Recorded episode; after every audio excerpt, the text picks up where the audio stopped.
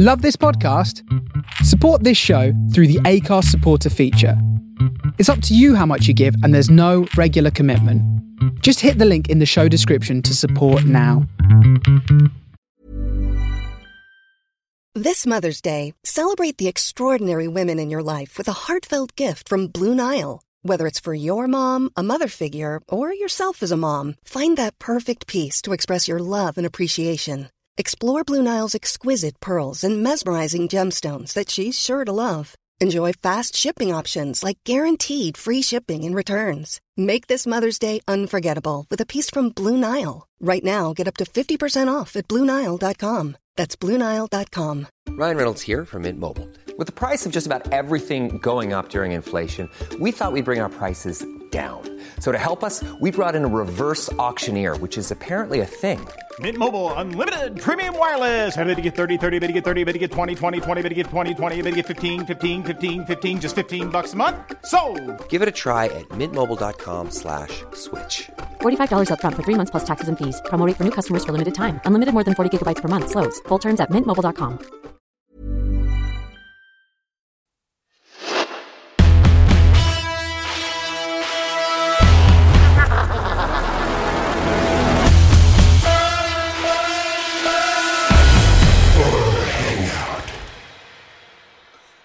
Hello and welcome to the Horror Hangout, a podcast where film fans watch the best and worst horror movies of all time and talk about them. My name is Andy Conduit Turner. Hello, everybody. It's been a couple of weeks. Uh, I'm joined by a very, very special guest today in Ben's place, who is uh, taking a week off this week. It's Nico Bell. Hello, Nico. How you doing? Hi, good. Thank you so much for having me. Oh, you're very, very welcome. I actually have a little. Uh, Ben's given me a lovely write up about you. Um, feel free to expose any lies that are written here. but according to what's written here, you are an author, editor, and book reviewer, and your Twisted Haunted House novella, Open House, will be re- released on June 23rd this year. Yeah, it's going to be on June 15th this year. Oh, so a little bit earlier, which is totally fine. Um, but yes, all of all of that is true. I am a horror and sci-fi author, and I edit and put out anthologies as well, and I review books, and I've been doing it for quite some time. Um, and I'm really excited about my new novella coming out uh, within a month. Actually, it's right I around know, the it's almost upon us, right? Well, I tell you what. Before we talk about um, the new novella, tell me about your history. How did you How did you get started as a horror writer? Where did you begin?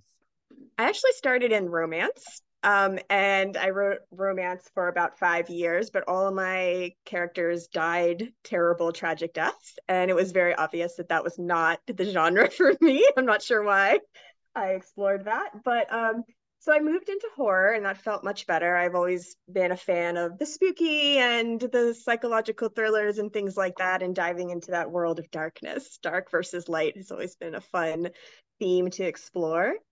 And uh, my first book was through Unnerving in the Rewind or Die series. Well, it was called Food Fright. And that is a book where food comes to life and seeks revenge. So I had a lot of fun with that. Yes, Well, I mean, been- already a big fan of that. Yeah, that was great. I'm ver- I was always really excited um, to get to work with Eddie Generous. He's great if anybody ever has a chance to work with him. Um, and then, you know, I've been really lucky. I've had another book published through D&T Publishing called Beyond the Creek, which is a book about a young woman who's trying to start over and get a fresh start in a rural town in Virginia. And she ends up um, sort of being hunted by something that lives in the woods. we'll leave it at that. um, and I've also been really lucky to do some anthologies, like me and Sonora Taylor have published Diet Riot, a fatter punk anthology, which is a fat positive horror anthology. Um, and me and Roxy Voorhees um, co-edited Mine, which is a body autonomy horror, and it's a pro-choice anthology charity work. so that that's where I've been, what I've been doing for the last handful of years. Brilliant, and obviously you've just given everyone listening along here uh, a big boost to their reading lists. So um, Yes. we've got we've got some we've got some catching up to do by the sounds of it. But if anyone is a fast reader and can get through all of that before we get to June fifteenth, Open House will be out. So tell us a little bit about this. Yeah, so this is about a, a young man, a young realtor who's about to make his millions, you know. Um, but as he's doing his open house at the end, a mysterious woman comes in and she ends up kidnapping him and trapping him in the home that he is supposed to be selling. And the only way he can get out is by revisiting the skeletons in his closet from his past. So it is a it's a bit of a twist on a haunted house story. It's very quick. I think it might technically be a novelette, novellaette, um, word count wise. So it's a pretty fast read, and it's just a bit of escapism and fun. So I hope people can enjoy it and Brilliant. Hope, hope people like it. And so obviously we have a we have a release date, and where will people find that nationally, internationally? Are you just hard copies? Are you soft? Are you um, digital downloads as well? Where where are people going to be best placed to come find that? Yeah, I, I, think as far as I know, Amazon is going to be the number one place for paperbacks and, and ebooks. And uh, it's through Psychotoxin Press, and they're online everywhere at Psychotoxin Press. So you can always check them out and follow all of their great publications as well. Amazing. Well, everyone has their homework. Go go and check those out if that sounds like your kind of thing. But now we've done the the important work part. Let's let's talk about you as a horror fan, Nico. Where does it where does where does your where does your horror fandom lie? Are there any subgenres that you love in particular? Where did it where did it start for you? One of those kids who uh, was down at the video shop, or are you, are you where did you fall into it somewhere somewhere else? Uh no, I was pretty scared of a lot of horror when I was little, but I loved vampires and that was my gateway. Um Brad Pitt, you know, an interview with the vampire in my like teen years, my tween years, you know, that was definitely like a, a big influence. And, you know, Queen of the Damned and all of those movies and books um was really my my gateway into it. And then as I got older, I really got into like camp and comedy horror and psychological horror. And I mean, it's really just evolved from there. But when I was a kid, I, it wasn't really something that I gravitated to that much. I read like Goosebump books more because my friends were doing it, but everything just scared me back then. so it took a little say, while to find yeah. something I was comfortable with. I'm not going to be speaking to an author whose debut um, debut story was called Food Fright, and you not have any um, not have any goosebumps in your past, surely. Yeah. those books were really intense. I still remember some of those stories. They stick with you. yeah, R.L. Stine has a lot to answer for. Yeah, right. the nightmares of like every eight-year-old. Yeah, for sure. And oh, and also the the magic of those book fairs when you're at school, right? Those are the ones you go seeking out. Sure, there are lots of other yeah. books there as well, but those were the ones that you gravitate towards, even if you did find them scary. Like, kind of want to look at these like forbidden texts. Yeah, for sure. For sure. Yeah, definitely. Me and my friends read all of them. Yep, definitely. Amazing. So let's talk about. I mean, we've got you on here this week because, of course, you have Open House, a haunted house story. We wanted to cover a, a haunted house story, although, as Lin Shaye herself says, actually, sorry, everybody, it's not the house that's haunted, it's your kid. Ugh, worst. Getting rid of a house is quite difficult, but getting rid of a kid, Oh, so hard. More difficult yeah. still, I would say. Even if they are comatose. yeah, for sure.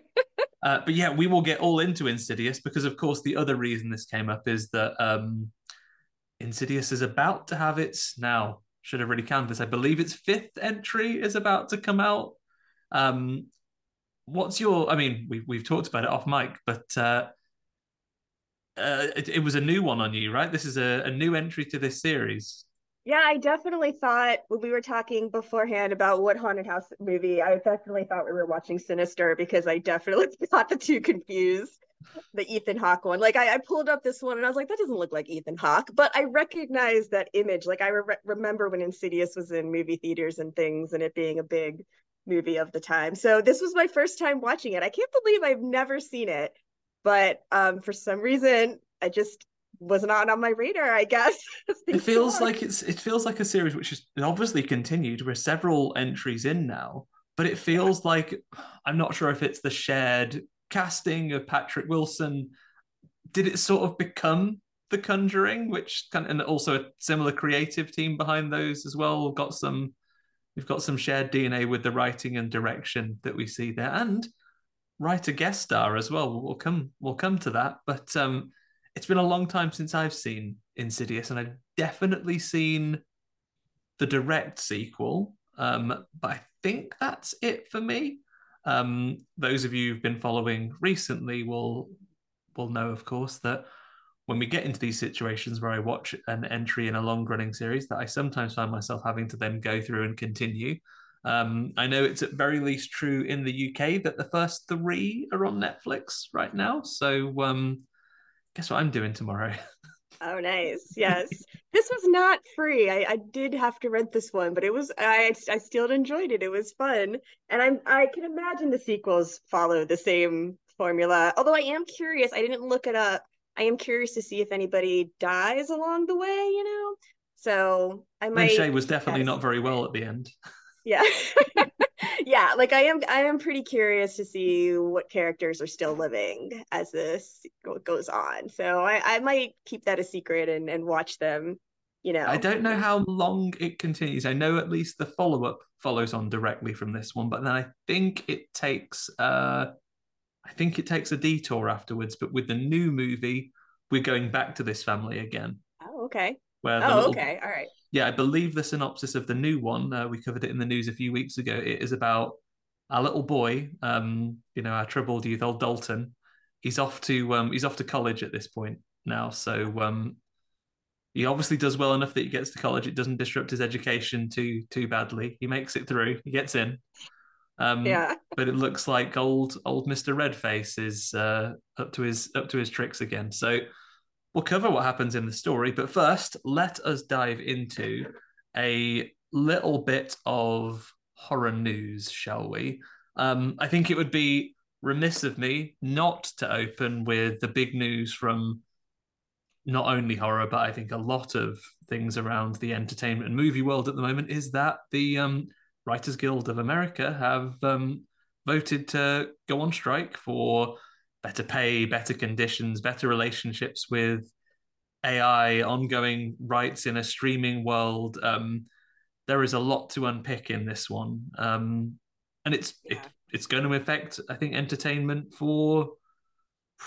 My goodness, I mean, how long did the the last set of strikes were in 2017? No, earlier still, right? It was 2007, maybe. Yeah, yeah, I remember when that was going on. Yeah, I think you're right. I think it was somewhere around there. Yeah, yeah, I, it's interesting hearing the stories that are coming out of that. A lot of the writers are talking about their experience with the streaming services and to see like how bad it is behind the scenes. It's pretty eye-opening, you know, because you know writers don't make any money. We nobody makes any money in writing. It's a billion dollar industry and we're making pennies. Every writer is making mm-hmm. pennies. Mm-hmm. So it, it's you think like, oh, Hollywood, Hollywood has money. Surely those writers can at least pay their rent. And then you hear all these stories like no they're not making anything either. It's crazy. And from an international stage as well obviously um, it's the writers guild of america that have voted to go on strike. But obviously the conditions that they're particularly rebelling against are fairly standard certainly for anyone working in in writing circles for television in australia. Um, the uk doesn't have a fantastic record of that as well people working for daily rates and so on as well and then I think it's a really interesting case with some of the additional non-financial side of things as well, like looking for assurances of how they'll be working with AI in particular. And I think that's touching on a lot of creative communities. The art communities are looking at that. The writing communities in general. We know a lot of people that work in, um, you know, anthology publication. Uh, that you know, our team behind the other stories and other audio formats as well looking at being bombarded with AI generated um, submissions yeah. and so on, I know a lot of places have had to stop accepting submissions until they work out a way to really eliminate work which cannot be copyright copyrighted for anyone's work because of the way that the, those systems operate at the moment. Um, yeah. I suspect it's going to be something that's going to carry on for a little while. And for those of you um, of an appropriate age to remember what happened last time we had a writer's strike like this, um, we got Transformers Revenge of the Fallen, we got Heroes Season 2, we got um, Quantum of Solace with, you know, reports of Daniel Craig having to write his own, own dialogue on set because no one was allowed to work on it otherwise. And I think people, those films and other examples aside, kind of really suffered for for the situation yeah. they were put in. And we're already seeing reports of some things that we don't know will have ultimately been affected yet, but other things that we strongly suspect will be affected. I think Yellow Jackets season three, for anyone following that, I believe has been placed on hold. Um, I don't think we've seen confirmation of The Last of Us season two yet, but you would imagine that there will be a combination of guild writers and um, people who want to respect those processes as well. You know, the authorship that we have by the creative team of the games behind that as well. It's not something I imagine they would be keen to see moving along.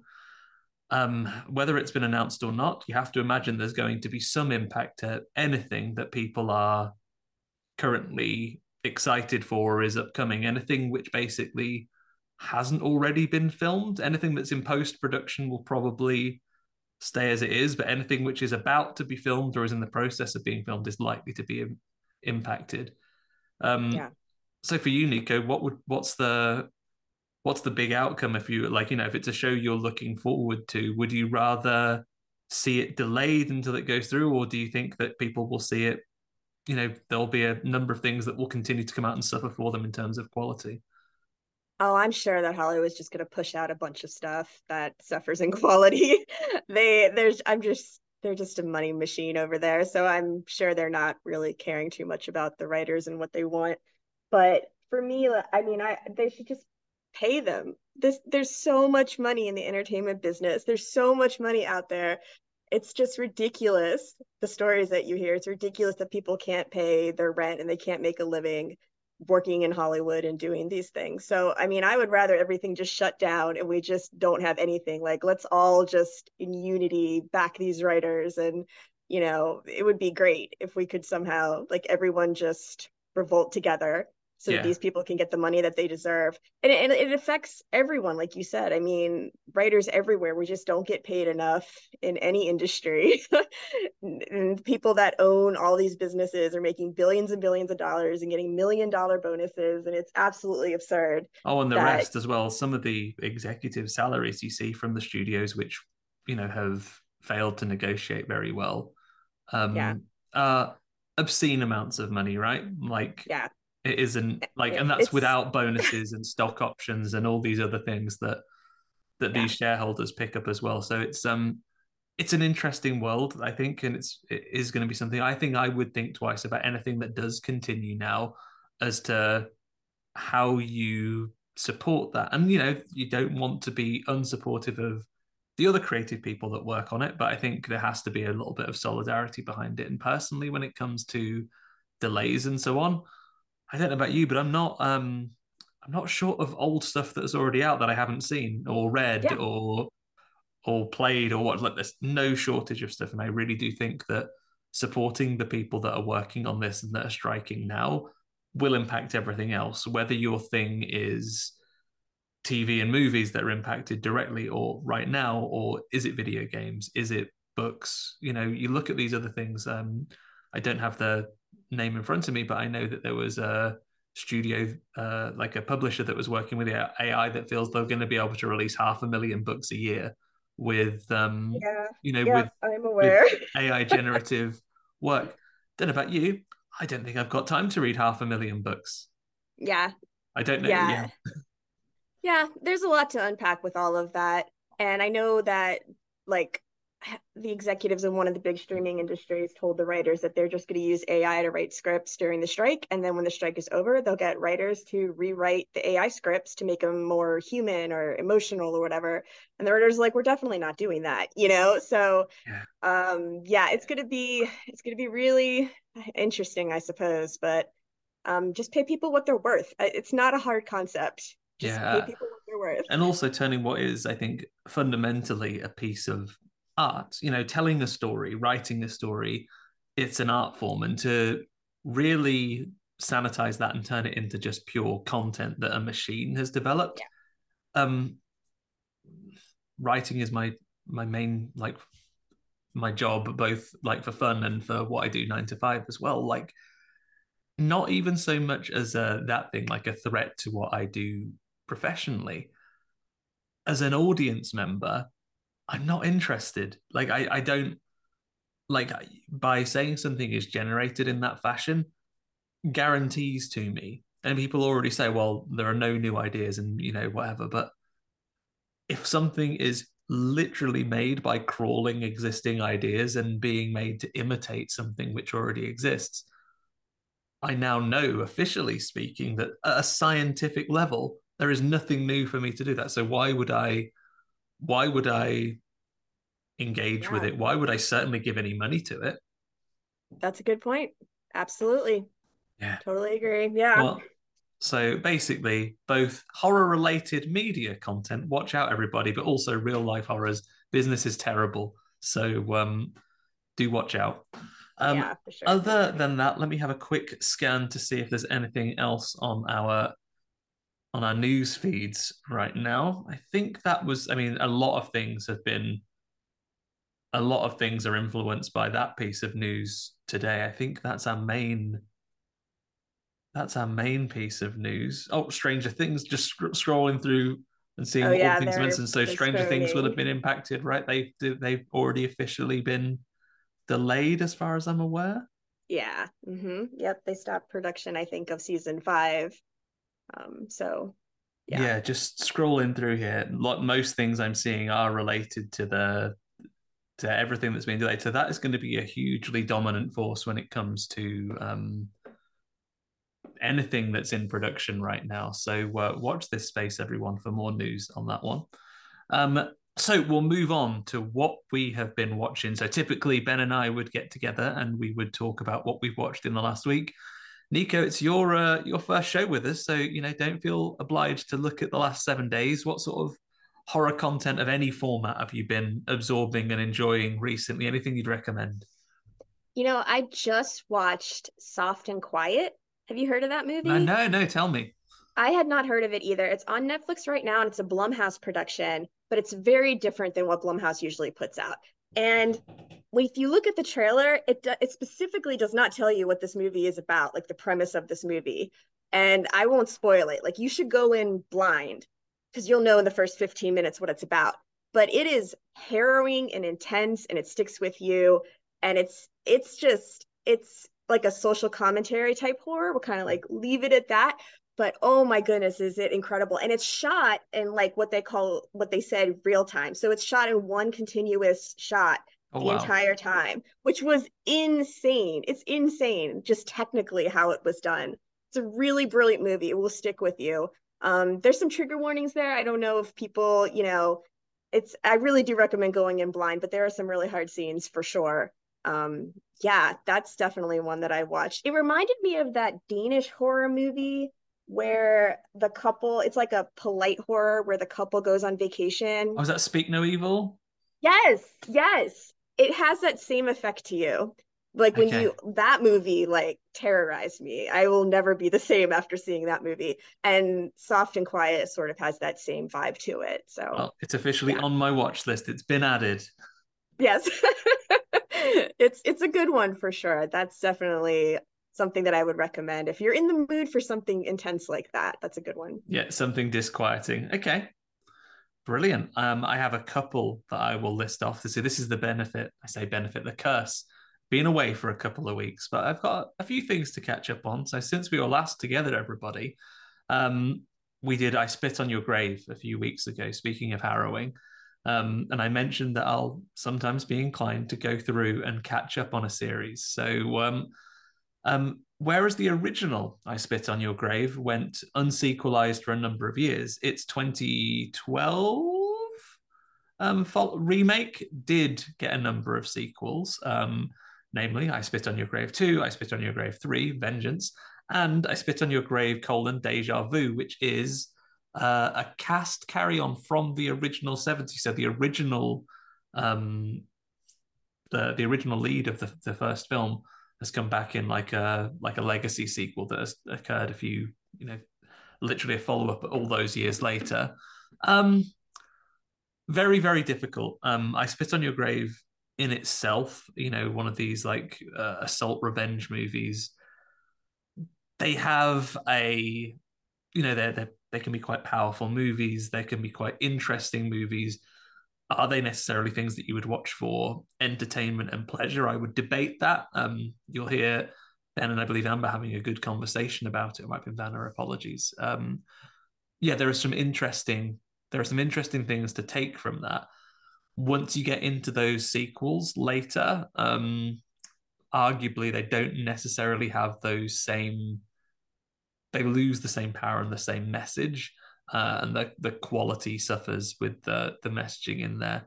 Um, I shouldn't laugh at such a, a, harrowing film, but there was one in particular I was taken out of it. It's the first sequel, so I Spit on Your Grave too, where obviously some harrowing things happen in this film, um, but then is slightly undercut by the fact uh, the way the delivery comes that when our main character finds out that not only has she been attacked, but is now in Bulgaria and seems more upset of the fact from a performance point of view that she has been taken to Bulgaria, which is not that bad, really. You know, it's uh, um, but yeah, Worse, right? there there are worse places you could uh, you could be. It's definitely less harrowing than everything else that's happened to this poor woman. But yeah, it um it ramps up the revenge. Um, it reaches kind of t- TV movie levels in in some in some cases, but you know. Films that I would argue didn't necessarily need uh, sequels. I think if you want the idea, you could get it from the original, the remake of that one. Um, but then we had some big releases. Um, I caught uh, Evil Dead Rise. Have you caught up with that one yet? I'm saving it Oh, for like a weekend watch, for like have a weekend watching party. no spoilers here, though? but it was great. It's really good. Oh, I'm Really sure. good. I mean, I think Evil Dead is for me. It's been a really solid series throughout. I was a big fan of the 2013 um, Legacy sequel as well, and it really. Um, I thought Evil Dead Rise really delivered. I think it's um it's a lot of fun. It's it's an intense watch. I think they do a great job of. It's not just the bit. Oh, there's a monster here and it could punch my head off. Like Evil Dead has a great tradition of doing things with quite mundane household items, and you could be like, "Oh, I could imagine hurting myself with that," and it would, you know, in an accident, and I could imagine how that would feel, and it would be deeply unpleasant. Um, yeah, Evil Dead Rise is great. Uh, Ben did an entire episode of it while I was uh, in my sick bed, so thanks, Ben. Um, but yeah, that was that was really good. I also watched Kids versus Aliens. Mm. Um, have you seen this? This is on. It's on I've seen it on now. Netflix. Or it's on uh, Netflix here. I've Ah, seen okay, the cool. preview for it. Uh, it was a lot of fun. So it's based on. Uh, it's a short that was from one of the VHS movies originally, where some kids are filming a home movie and then some aliens invade. It's extended out into a full movie. It's a lot of fun. Some kids who are like again, they're filming some home videos and then aliens come down and it's it's expanded. It's got like a it's it's got like almost a Troma-ish feel to it on on occasions. It's gory, it's over the top. Um, a good pairing with um have you seen Slashback? No. Mm-mm. both good. Um, Slashback is like um, it's in it's in Alaska, based with um, some like some native Alaskan kids uh, facing off with some sort of aliens in that one as well. A good a good pairing on that one as well. Um, you could watch the two both together. Um, certainly in the UK, they're both on Shudder now, so worth checking those out. It's a lot of it's a lot of fun. Uh, if you enjoy things like Psycho Goreman, uh, Turbo Ah, Kid, yes, you'll you'll enjoy you'll enjoy that as well. Then last couple to rattle off, I watched We Need to Do Something, um, also on Shudder. Have you seen this one, Nico? I have seen this one. Yes. What did you think of it? Loved it. Did Yeah. you like it? Yes, I did. Yes. Okay. It was fun. like a I good, like I trapped in a bath. Oh yeah. the Yeah, poor I little mean- brother. Yeah. Oh, I know. I oh, I know. That was so sad. Oh, but I mean, Max Max Booth the third. I mean, he's like a brilliant writer, and it was it was such a big moment in indie publishing. Like when he got to make this movie, it was like one of our own. Like got promoted to the big leagues. Like we were all so excited for him, and then to see it come to life, like I think it just came together perfectly. Yeah, really well performed as well, particularly by the by the lead. I'll have to pull their name so I can really make sure I've properly name checked them. So it's uh, Sierra McCormick uh, as Melissa, the daughter. Fantastic, fantastic Yeah. in this. Yeah, it's a, it's a And fun. Ozzy has a little voice acting in there. You Oh, know, I won't spoil his little voice, but the one object that speaks was was Ozzy's voice. Oh, amazing! Yeah, that was yeah, a you could of look that little bit up. little bit of trivia there. And then my last two, I finally got around to seeing Renfield. So um Nicolas Cage as Dracula. What more do you need? Um It's a lot of fun. Oh my gosh, brilliant. Yeah, a lot of fun. Nicholas Hoult, Nicholas Hoult, Nicolas Cage. It's a good, fun, entertaining. It's a it's a nice it's a nice streaming service movie. It's on VOD now. You can rent it at home already. It's got a fairly short turn at the cinema. Um, but yeah, it's exactly That was perfect. I have no notes on that movie. It was brilliant. It was it was just it was just a was- fun just a so fun fun. time. And then finally i also watched uh, not want to miss out on these things. I caught up with some giallo i watched last week's movie as well tenebrae. Have you seen that? How are you on the on the giallo movies nico? I don't think I've seen that. It sounds familiar though. oh it's um so it's dario argento. Um it is classic like giallo vibes. It has a murder mystery element to it. It has the over the top gore. We have a killer that you never see. Just see the hands coming in. Um 1982 uh great soundtrack. Um yeah it's it's it's a lot of fun. Again last week's episode anyone who's listened to that will have heard a whole discussion on it already. I have not much to add other than i enjoyed it. It was uh it was good and i need to catch up on some more Giallo stuff now because it has such a nice, not nice, has such like a unique visual style about it, and I quite I really found myself drawn to the mystery angle of it. Um, so more Giallo movies to catch up on. But that whistle stop tour of my last couple of weeks, you know, all this time laid laid up in bed with the flu, I had a lot of time to watch a watch a little bit of stuff. But all of those things done. Any other movies you want to talk about before we talk of the movie of the week? Um, no, no, no. I think I'm good.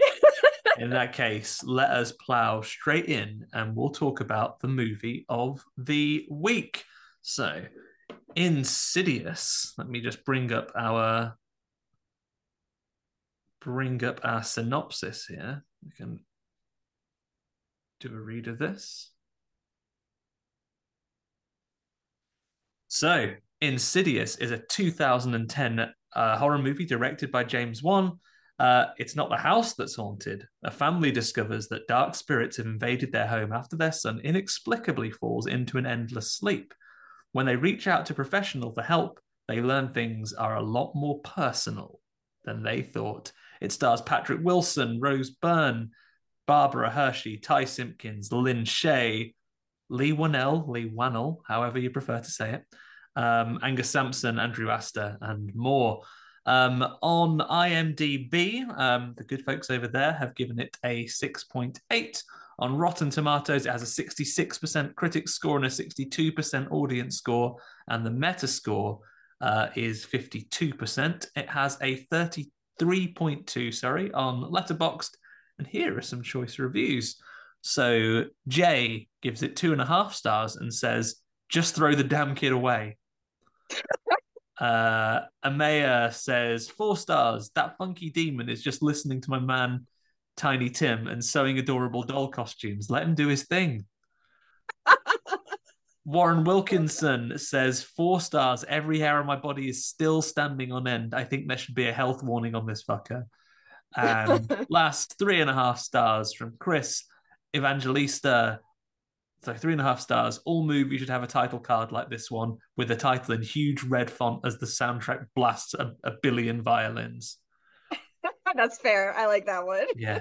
I feel like this film has you can see the the filmmakers behind it. So it's you know, it's a, a James Wan movie, not his first horror movie, but written by Leigh Whannell as well of of Saw fame and so on as well. And you can see Yeah.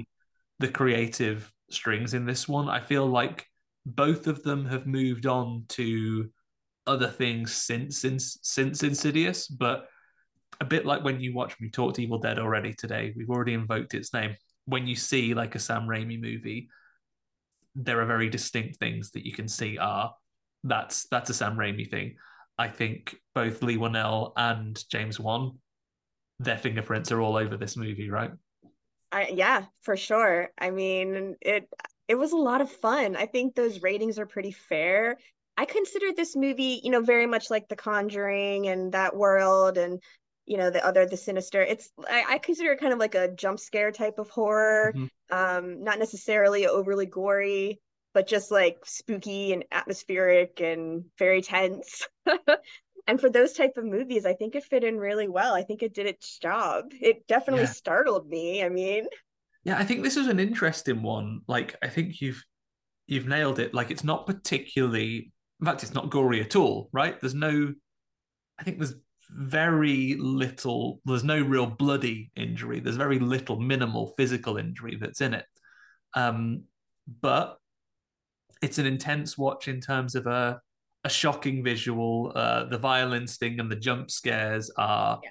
high. It's a shame Ben couldn't make it to. Actually, I know he watched this one with his daughter, who is Oh. thirteen, and she watched it. oh, by the- 13. Oh, yeah, but I think that's I think that's probably a good. I, I like I I have to pull up the rating. I guess it's a twelve A in the in in the UK over here. So you know you could go and see this as a twelve year old by your by yourself or with an adult if you're younger. I think your mileage will really vary based on what what kind of a person you are and For how sure, scared you are as a kid. But you're right. I think this, if I'd watched this younger, I think this would have been one that could have been a good entry to horror because it's it's serious and it takes itself seriously and it's scary, but there isn't incredible gore or violence in there. Like it's not like a a saw or or Oh, something yeah. like that, right? No, no, it's more like disturbing images, and there is some blood, but it's not. I mean, it's just a couple of scenes of blood, like on a bed sheet or something Yeah, like like that. bloody know. handprints, right? Or Right. Yeah. It's definitely more startling, I would say, than anything. Although if I watched this as a kid, I probably would be very scared of like a demon possessing me in my sleep. I would Yeah. probably stay up very late, Oh, never be- getting any sleep. I'd be, I mean, we'll we'll come to it shortly. Like it's all about like um astral projection and so on that comes out in this in this movie. And now I think the second in a dream, if I'd been in any way suspicious that I'm in astral, I'd be the most boring astral project projector in the whole world. I would have stayed within arm's right length of my body every night. But no, getting back in in case those demons come back in. I know, as soon as you know there's a threat of demons, like, Yeah. nope, Oh, no, they can and they can they can tell the second you're away from your the second you're away from your body as well that that's when they know that they can sniff it out and they can try and try and take your place No, thank you. Not for Yeah. me. I don't mess with demons. no Just certain things. That's too spooky. i mean i don't know what that demon wanted to come out anyway it looked like he had a pretty good setup in the further i know really? I think they all kind of had a good setup. They were, you know, living out their weird, creepy, dark realities. that over ghost family was just watching tv they're all right Yeah. maybe the I writer's mean- strike was on they were like what the fuck I mean, they're all just living in the dark, being all creepy and, you know, insidious. Like, what, you know, why do we want to come back? What are they going to be doing? Yeah. I, I I feel if you were a ghost or a demon, that'd be a big adjustment. I'm not sure because you've been you've been in a timeless void for so long. Imagine all the admin you'd have to do coming back to life, taking over that body of a boy. Just go to Oh school. my gosh, yeah. I, yeah, yeah, exactly. Like, who wants to go through school again? Are you crazy? You're a demon with all these incredible powers, and you're going to be sitting in like math class? Like, mm, come on. no. Because there's no way. Because you, you're going to have to keep a low profile. Because you're not going to be a good enough demon that's like, oh, I take over the world now. I guess no. You're Yeah. going to get either imprisoned, boring, or just having to like keep it keep it on the down low and just be a demon. You know, Yeah. on the quiet and have to do. Imagine that you're a demon. You do all this stuff and you're having to do homework. So, but I, oh, I don't want to read Treasure Island and write two thousand words on it. I'm sorry. You're gonna have to. You got to keep up the facade, uh, right?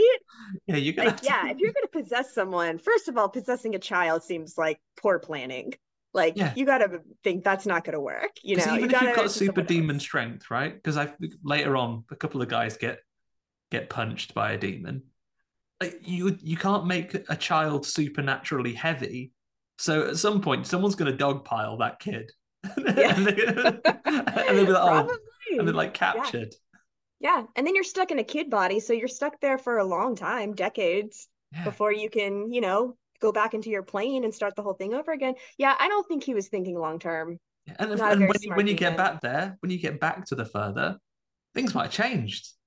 Yeah, You're going to be out of sure. sync. and Who's this guy? Like, I you know, right? You, you, you know, when you leave, you know the leather jacket man that lives outside your red door. You know the family that, you know, is hmm. is just ghostly milling about. You know the little boy who has a little runabout to tiptoe through the tulips. You get in there, there's loads of new people around. Oh, neighborhood's changed. Establish yourself again as like the head demon. Who knows if they're gonna accept you? Uh, yeah, obviously he did not think this through. Oh, and of course, like, what if at some point you might get back to the further as that demon guy, and then other ghosts that have died since the Phantom Menace come, has come out of there. Beforehand, you were s- you go, "Oh, it's you. I'm not Darth Maul. Please, please don't. You're really undercutting how scary I am by Oh, pointing at someone from pop culture." They should add that to this franchise. I would watch that movie. Just him going, "Oh no, things have changed. I should have thought about what I really wanted." Um, Exactly. So where do we begin? Uh, looking at here, the, the synopsis here is married couple. Josh and Renee Lambert have, Renee, have recently moved into a new home with their sons Dalton and Foster. I tell you what, MVP Foster, just a normal boy. Poor kid. What's even his point? Does he have more like action in the other sequels? Like I, I thought he was gonna die and that was gonna set things off. Like he wasn't even really necessary. He, he did he, did he did get a certificate at school, which probably went undersold. Yes, that's true. He did. He's just a, he's just a good little boy. he's like, oh, I I won a spelling certificate at work, but I'm not at school. But I'm not going to make a fuss because my brother's in an endless coma. I know. Can you imagine being that poor kid, the kid whose brother ends up being possessed by demons and going to the further? Like you're just never gonna live up to that legacy. And you're the middle kid because there's also a baby. That's true. Oh, that's so sad now that I'm thinking of it. that poor poor kid. So Foster's just there knocking out. He's probably been writing words like insidious and sinister, nailing him every week, and he's got that spelling. And all he did was come to bed and leave the civic on the side. His mum's like, "This is today's date." And he's like, "Yeah, I didn't want to make a big deal of it." Um, yeah, I love Foster. He's my favorite character. I hope he does all right in the sequels. I hope so too. Hope he gets his moment.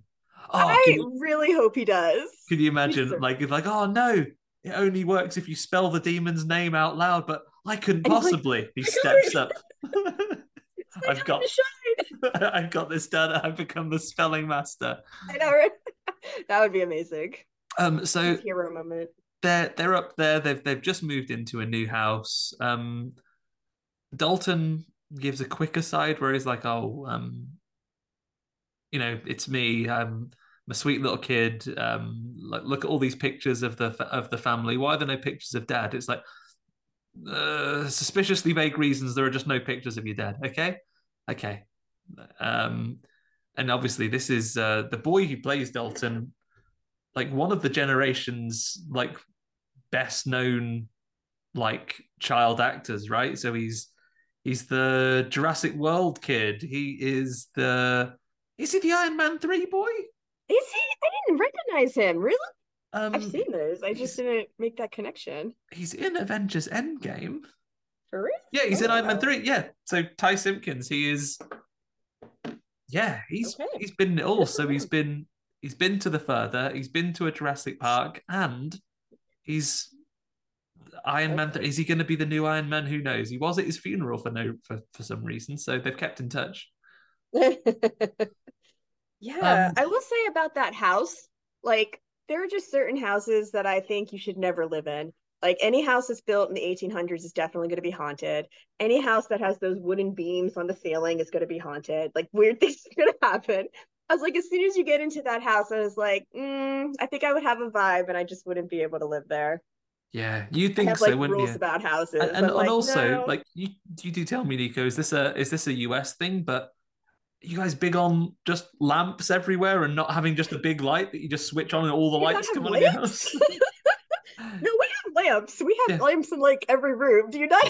and then we have we have lamps but primarily there is like a single switch that i could just press in my house and then the big light would come on and then it's It's pretty so well lit though. Yeah, it's it's too bright. You gotta that's you gotta have your lamps. So that's you know, con- that's like that's because our country is older a lot of houses here have been you know they're good age for having ghosts in them so around here oh, we've so learned you guys, yeah, in the UK, you need to you know, if your alarm goes off in the night and it may be a burglar, it may be ghosts, whichever it is, you want minimal light switching on. You don't want to be going around, oh, just put this little I'll put this lamp I'll put this lamp on that just that just lights this corner of the room and actually makes the other side of the room spookier until I've got over there and turned those lights on. Well, okay, I learned something about UK houses today and their lighting. You have to have big, and they're have, all haunted. So you have to have a big light. Oh yeah, like the country's so old. Everyone, everywhere's haunted. I live in okay. Scotland as well, which I think is the most haunted part yeah no there's just i i live in the south and there's a lot of old homes about down here like the 1800s they're built and nope nope not gonna live in one never gonna live in one. No. or if you, you do or if you do move in nope. like if you get a fantastic deal on this one you know and the estate agent says no absolutely assure you no no ghosts then make sure you install a big light straight away. Yeah noted i will make sure that's that's a good note for everybody in the us yeah, get get get your big lights on. You know, it's it's good for burglars, it's good for demons, go whatever whatever ails you. So whenever you've got a spooky nighttime situation, just get them lights on straight away. Don't be like Patrick Wilson going around clipping them all on one, at a time. One at a time. Yeah, yeah. Um, good to note.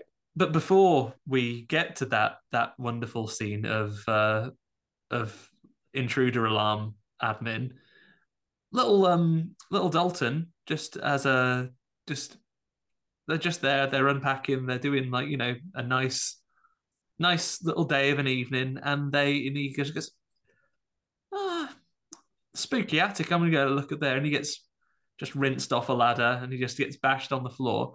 I mean i wonder i don't know how he manages to fall because he falls off the ladder backwards and gets a bump on the front of his head. So oh, yeah, must have real must have really twisted as he as he fell down there um but um, that's kind of just it, right? They come, so what are you doing? Falling off a ladder? Well, straight to bed then, I guess. No need to check check yeah, this head you injury. definitely should not go to bed after getting a head injury. You definitely sleep, that's like the one thing. Yeah, the one thing they say for sure after a head injury is you stay awake. Like if you have a concussion, you don't want to go to sleep. But we're just yeah. gonna tuck this kid into bed and everything's gonna be fine. Yeah, t- tuck this into bed, please. And then the next day when he hasn't come down in the morning, like his mom has let it slide quite a bit. Oh, go up and see to him, will you? I don't believe he hasn't got up yet. I'm not concerned in the slightest. I'm just inconvenienced that he's going to be late for school. And he's, yeah. unfortunately, we have lost him. He has gone into a coma. Yep. Yep. That is true. and we flash straight to like, hello? Hello, do you want to wake up now? It's like, oh, did let him go to sleep with a concussion yesterday. And then it's like straight to the hospital with him going, yeah, just just this doctor just shrugging his shoulders, like, oh yeah. Oh, right. And he just like walks away. I have like, other uh, things to do. It's like his brain's fine actually. Um, he's just like honestly, like anything. If you're worried about the um bang on the head, don't actually, because I've done the tests. I've done the has he been banged on the head test, and he's actually all right for that. He's just in a coma for no reason. Anyway, yeah. see ya. Yeah, that's really what it is. Yep. That's the healthcare system for you right there. the fact that they had him in the in the hospital for three months is really what's the most unbelievable because they would have booted him out of that hospital like immediately. Especially when it's when from all we can find out from what that doctor tells us, like, oh yeah, physically fine, just in a coma forever. Yeah, yeah. It's like, not it's, no. actually, actually legally speaking, it's not a coma. yeah. I mean, it, like that time jump was startling to me. I was like, three months have passed and he's three still months. in the coma. like they haven't done anything to him. Like that just that seemed that seemed wild to me. Not, not, even like banged some pans or like put some bacon on and like tried to wake him up that way. Give him some like medicine? Can they shoot him with adrenaline like you see in the movies? Can they no. like do anything? In that they three in that in that three months, you've tried it all. They've had like yeah. you know people have been telling him jokes. People have been like like blowing up a paper bag and like banging it by his ears. All these things, and that that doctor's at his that doctor's at his wits end, and he's like, well.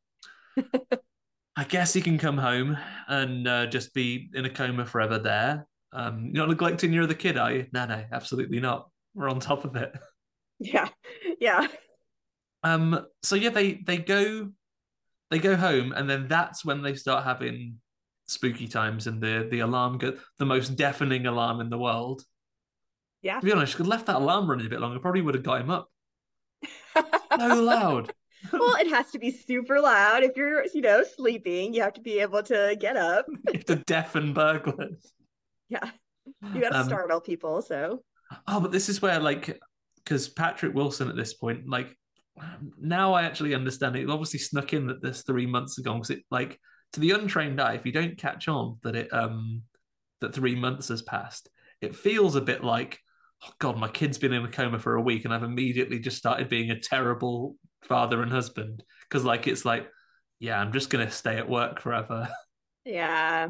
Yeah. They play up on that a little bit too much, maybe. I mean, that's a really old, like, plot point where, like, the father is, like, absent or he can't handle stress. So he stays away and then leaves the mom. And then he, like, gaslights the mom because the mom's like, something terrible is happening. And he's like, you're overreacting.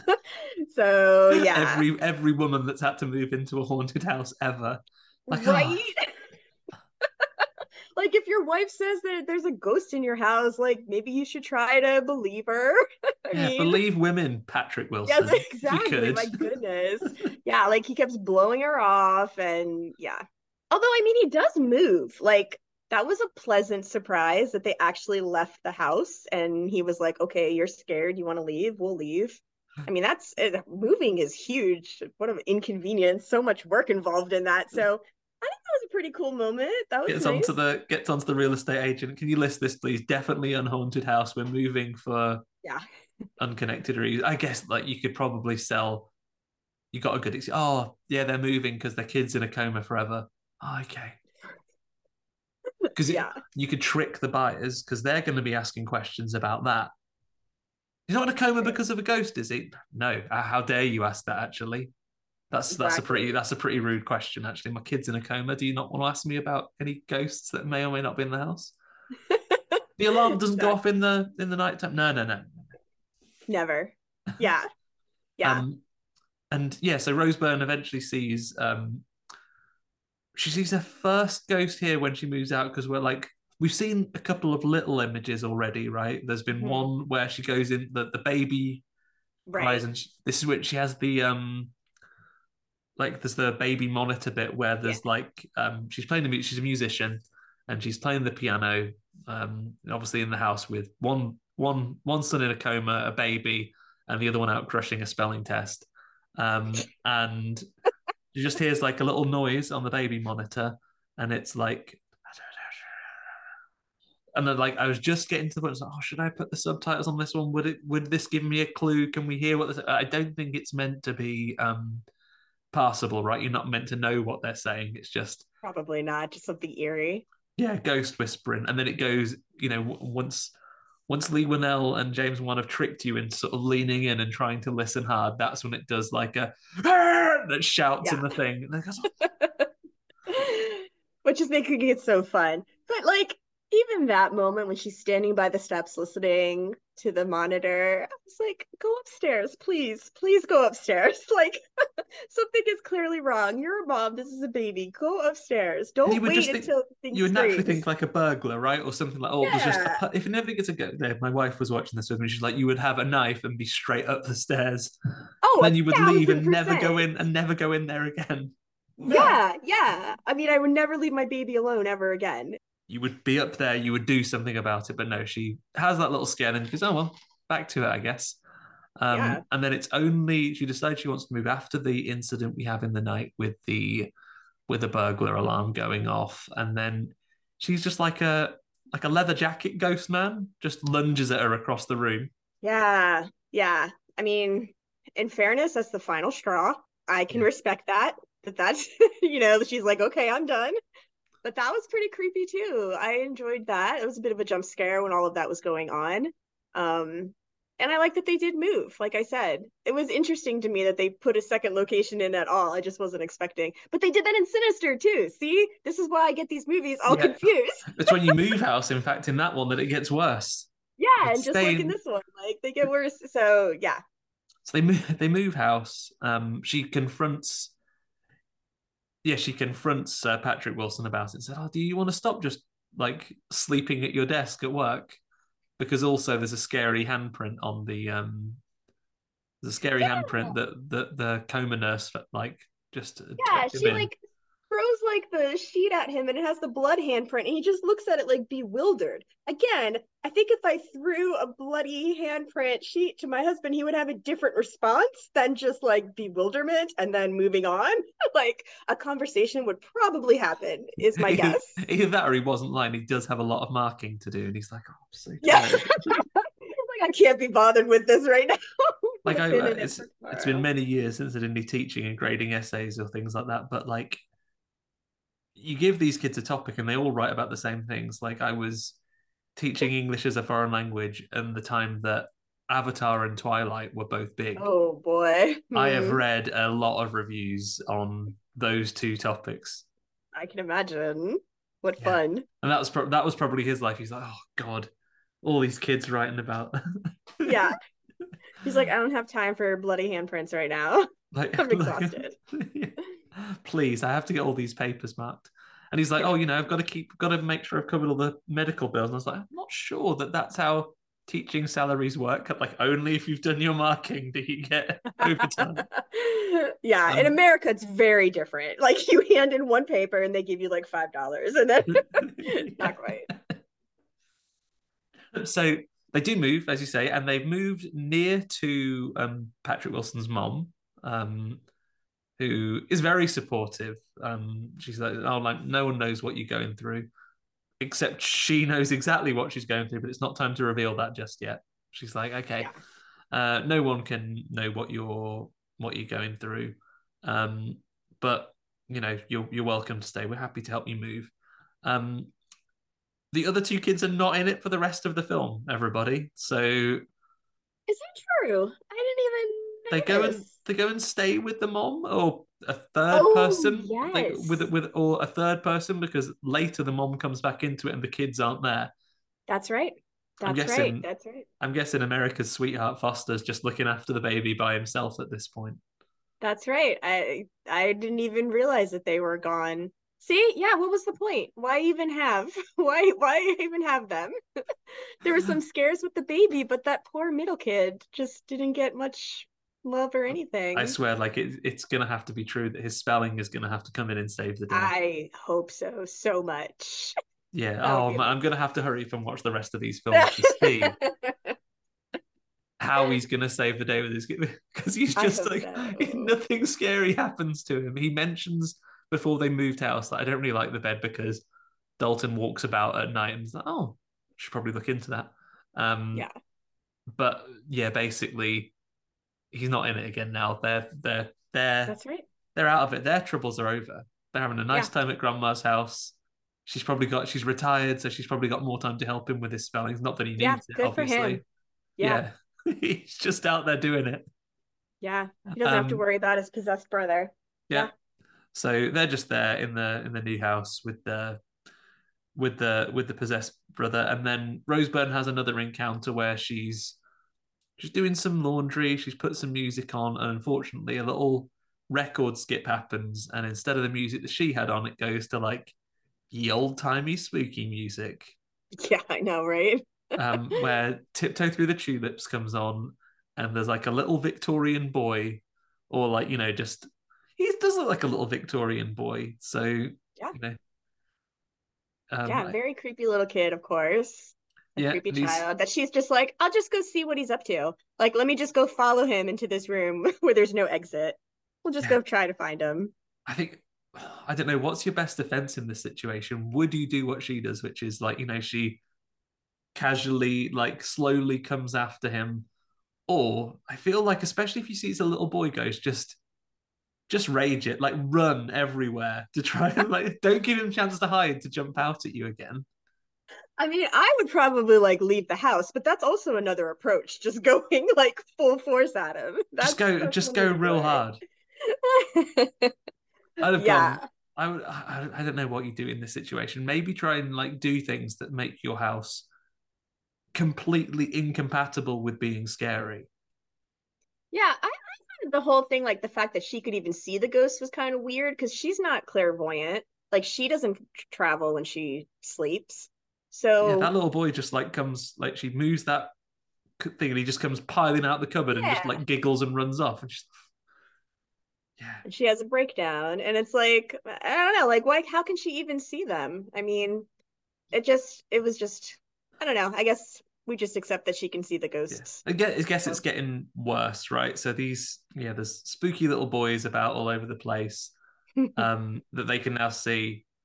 I think I know he's probably the least scary ghost because there was Oh, big, yeah, there's horrible leather jacket man, and uh yeah yeah, but this little boy, like he's just jigging about in the house, dancing to his music. Yeah, what you what you really want to do is find you a house that is completely incompatible with being scary, like I don't know, like adopt penguins or something like that. Your house would stink of fish, but I don't think the ghost would be your biggest problem there.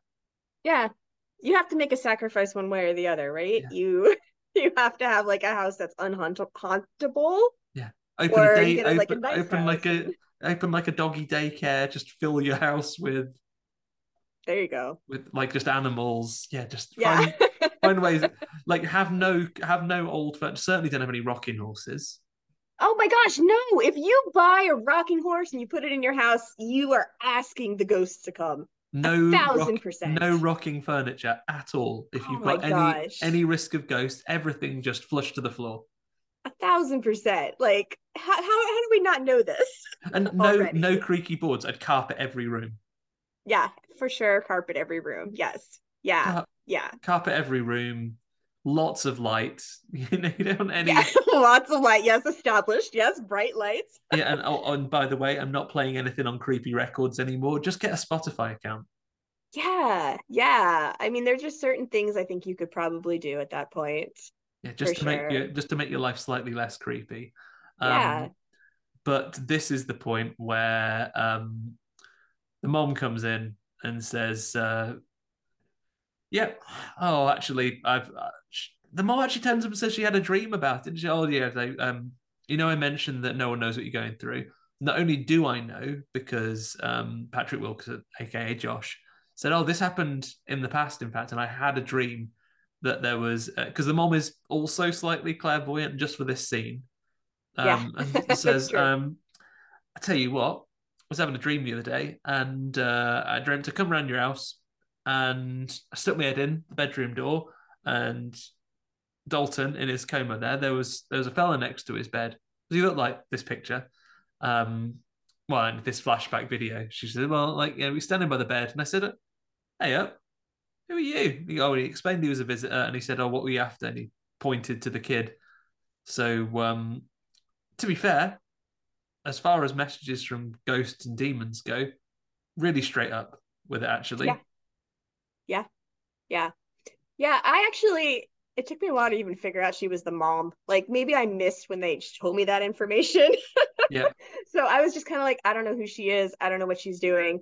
But as soon as i realized that she knew what was going on it's like you got to tell them. This is something common in a lot of horror movies. Somebody has key information and doesn't share it until it's way too late like if we had known earlier we could have gotten into the further earlier we could have like assessed everything it wouldn't have been so dramatic you know the second that kid went into a coma, I'd be like, "Oh, it's Oh, probably." yeah. Like, how could she not have said it? There's three months this poor kid is sitting in a coma in a hospital, and she doesn't think like, oh, maybe this is something I should say. Yeah, I guess she just thought that, you know, as we find out later, when her problem was solved, she was like, oh, like let's just assume it isn't like that. Yeah. Yeah, let's just I don't know. let's let's just move on from it. We will just assume that anything else until it's definitely demons, we'll assume it's not that. We'll assume it's not that. But she put, comes along and basically goes, oh, um, yeah. Funnily enough, um, I've dealt with this um before. I'm going to invite someone. Going to invite someone round because we've already had like the throwaway scene where after the little boy's been there before the mom interjects with her story her her friend the priest is that maybe he comes back in the Oh, sequel yeah, as well that's right. because the, the friend the priest is there and he's just like oh thanks for the tea and then he and he's gone for the film Yeah. maybe maybe he right. comes He's back in the too. sequel maybe he comes back in the sequel because he was so. like yeah thanks for that actually um yeah i'm literally just unless it is just like a big red herring it's like oh they've got the exorcist round no no is just No. her friend who was who happens to be a priest and he was just calling him for tea Yeah. Yeah, for sure. I mean, I can appreciate that they gave us that little tease. That was kind of fun. Um, but yeah, I, I liked when we got to see like the little Ghostbusters, like the guys, the two guys that came in as Yeah, because he comes before Lin That Shaye comes. They they Yes, they like come in her first. her like road crew come in first, and that is Yeah. uh, writer Leigh Whannell himself. Oh yeah, yeah. Yeah, I thought that was really fun and offered a little comedic relief, which I thought was necessary at that point. Yeah, And, you know, they played into their goofiness, incompetent, competitive natures. yeah. They kind of like have they kind of like have um like com- competition with each other. Like Leigh Whannell's character is into like the the written side and the investigation, Yeah. and this other guy is the tech guy. And it's like actually the tech's really important, so that's probably the least important. Uh, beg to differ. Yeah. Actually, I think you'll find it's the most important. Um, Yeah, I really like though. It's a nice tonal shift for the film. it was. Um, and they are adequately convinced after he's got one of those. Now, what are they? They're like the little slide things you get when you're a kid, right? That you hold up to yeah, the light, and he's Yeah. looking through there and gets. He's he's basically like a real low tech version of the Predator, where it's like red vision, green vision, and then when he goes to blue vision, horrible ghost gives him a little smile. Like, yeah, the little creepy, like twinish, or I don't know if they were twins, but like little sis like sister ghost or something creepy like that. do they have like? Does one of them have a head off, or is it just that they're Probably, maybe that just would holding a head that give her a little Sure. smile? And he goes, "Yep, actually, I've seen a ghost. So, um, can you, Colin um, the big dogs, yeah. yeah, get in, get in, Lin Shaye, and uh, she's ever so nice. She comes along, immediately drops the truth that she knew, um, Yeah. that she knew Patrick Wilson all along. She's like, I haven't seen you since you were little. Like, you know, I have don't remember that. Yeah. Yeah. Um, She gets straight to the point, thankfully. I mean, at least we can move that along, you know. She understands the severity of it. Oh yeah, within two minutes, she's like, "Oh, tell you what, this is the this is the deal." She's she's straight to it. She is the queen of exposition. She, she turns up and basically Yeah. says, "Yeah, That's true. so now that I've got you, now that I've got you here, actually, um, where to begin? Your son can astral project. That's Astral great. proje- astral projection. I feel like in it's a bit like now in a post MCU world, like with alternate dimensions. I feel like there will come a point where it's going to become tropey and faux pas to explain any of these things. It's like you know in the '90s when people still had to explain EMPs in a uh, in a film, and now if anyone does it, everyone's like, "Uh, yawn. We all know what EMPs are. Come on." Um, Yeah. I feel like astral projection and multiverses are going to go that way very soon. But in the days of Insidious coming out, um, 2010, we weren't ready for that. So you would still explain it. So Lin Shaye They is straight behind, they were it. ahead of their time for sure. So she's like, basically, astral projection. We call it traveling. Actually, we've got fun names for everything. It's like a zombie movie where they're walkers or shamblers or something like. She's like, it's called traveling. Um, and your son's real good at it actually, uh, because you were as well. Um, we'll look at some photos to do with that in a minute. But for now, just know that he goes away from his body to this place called the Further. Um, and actually, because he thinks it's just a dream, um, he doesn't think it's that dangerous. But when you're away from your body, basically, like what's happened to him, he's taken a wrong turn while he's out of there, and now he's basically stuck. So his body's Yeah. asleep forever. And when you're out of your body, ghosts tell you what, ever so jealous that you're alive and they're not. So if they sniff you out being away from your body, they're going to insidious. Oh no, she name drops that in a minute He does, yes. they will um come and try and steal your body. And they're like oh no how, how do we how do we um how do we deal with that? And she goes oh actually it's not him not them you got to worry about. You've got to watch out for this fellow. He's far more insidious. Wink, wink. and that's when uh, it's my background here. Patrick goes Yeah. what do you mean insidious? And he turns around and the little spook the spooky man's right behind him. He's like doing a big animal from the muppets wide mouthed like yeah. That jump scare startled me. And i knew because i like that image you have behind is like on all of like the promotional things like with him in the back with his mouth open. And i knew it was coming. Like i know i know it's coming. And it's still i was like oh my gosh. Yeah. that was probably the biggest jump scare of me when, the, when that moment happened despite knowing that it was going to happen. That's probably my moment of the film that i remember as well like that scene where you know you see behind his head and he's coming out there and it's a you know, for again, a film and something they use in the trailer, but still managed to be effective in yeah. movie because it's something that's in camera and it's something that happens not in a nightmare sequence. Not it's like in the middle of the day, right when they're just sitting at the kitchen table. Yeah. Um, I think this is yeah, the part where like they enthralled with it, like with you're enthralled with her storytelling and her exposition, and then it's like then the jump scare comes. So yeah, and the guys there, and this is yeah, this is prime. I think they probably popularized it and made it the big deal it is today. Before it came tropey, and people started trying to avoid it. The the sting of the strings that suddenly hit really hard, and you get mm. the you know shocking image that's on that's in film. Yeah.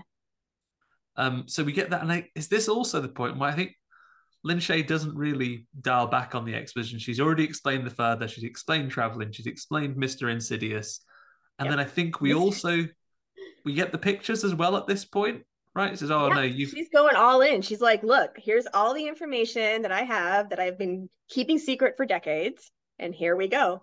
And Which is... should have been given immediately when they started having children. Like yeah. all of this should have been given immediately. Like the wife should have known before they had children that she had married somebody who could do this, yeah. and that it was going to get passed down to their kids. That should be a that should really be a screening thing, shouldn't it? It's like now you know, you know, this is a a matter of choice before you move forward with starting a family. You know, a bit like if you have something hereditary um, yeah. disease wise in your family, you should know this and you should do your screening beforehand, right? There is a this percentage chance that they'll do astral projection, and unfortunately, there is a Mister there is a Mister Insidious that you've got to watch out for. I think it's only fair. I hmm. think it's only fair so that they know ahead of time, so that they can make plans, they can help this kid. To be honest, as soon as their relationship started getting serious, he needed to be enabled to that. Say, look, you know, we've got to make decisions. If you're going to want a family, there is a Mister Insidious risk of you know thirty percent.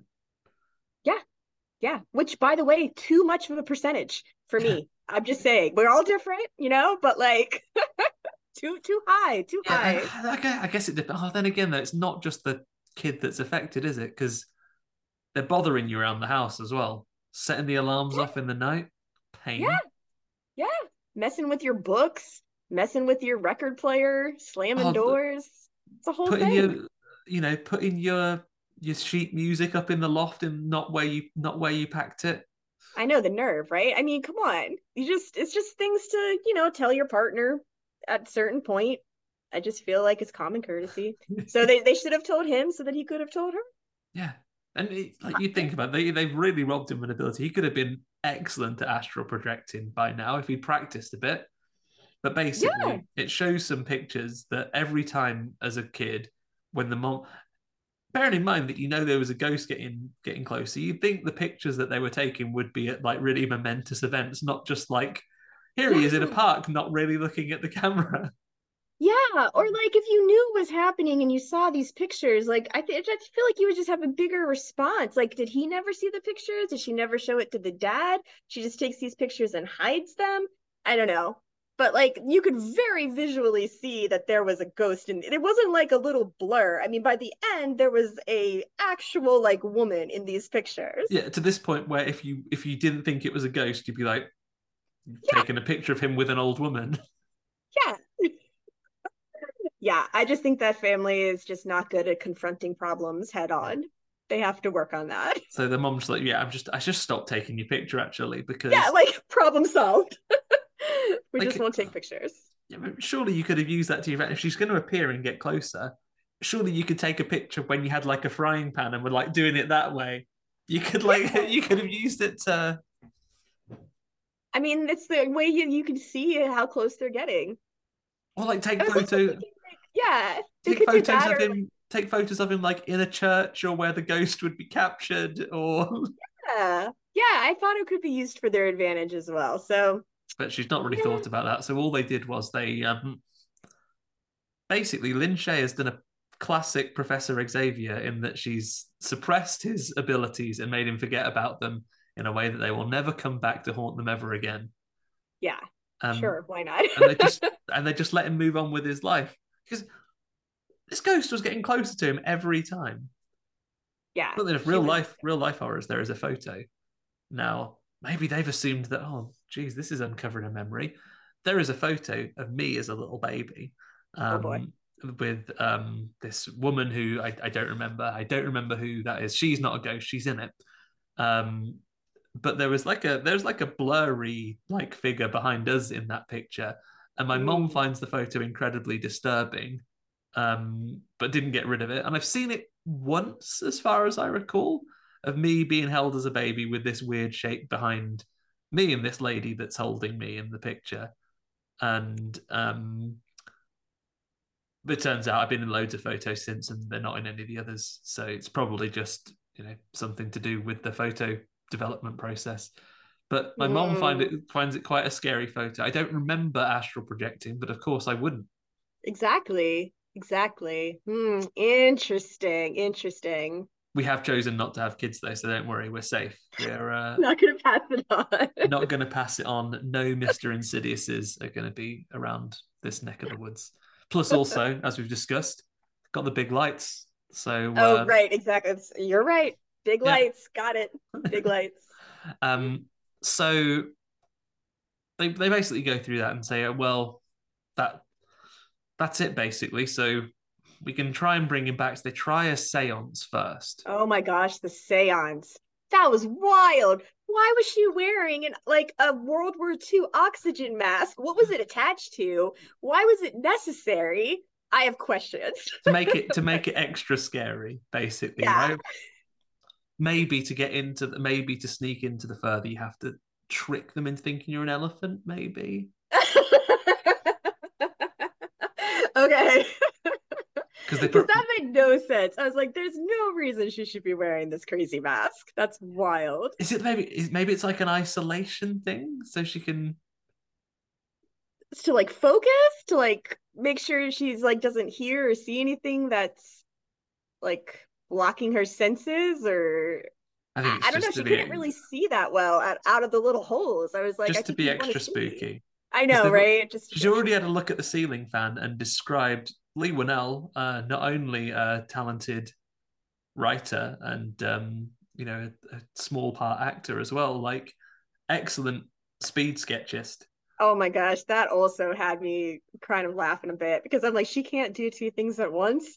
Like she can't draw and like do this. Like she she can't can write only she can only She's- describe.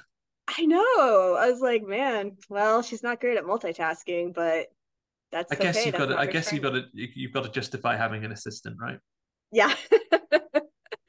Yeah, but that seance was that seance was fun. Yeah. That was So- it was funny to me. So she puts on the yeah, like a like a World War One almost like spooky So long weird. nose long nose mask. Have you ever seen second scariest use of one of these masks? I would say um, this one might be a UK pop culture thing that you maybe haven't had over in the. Have you ever seen a film called Dead Man's Shoes, Nico?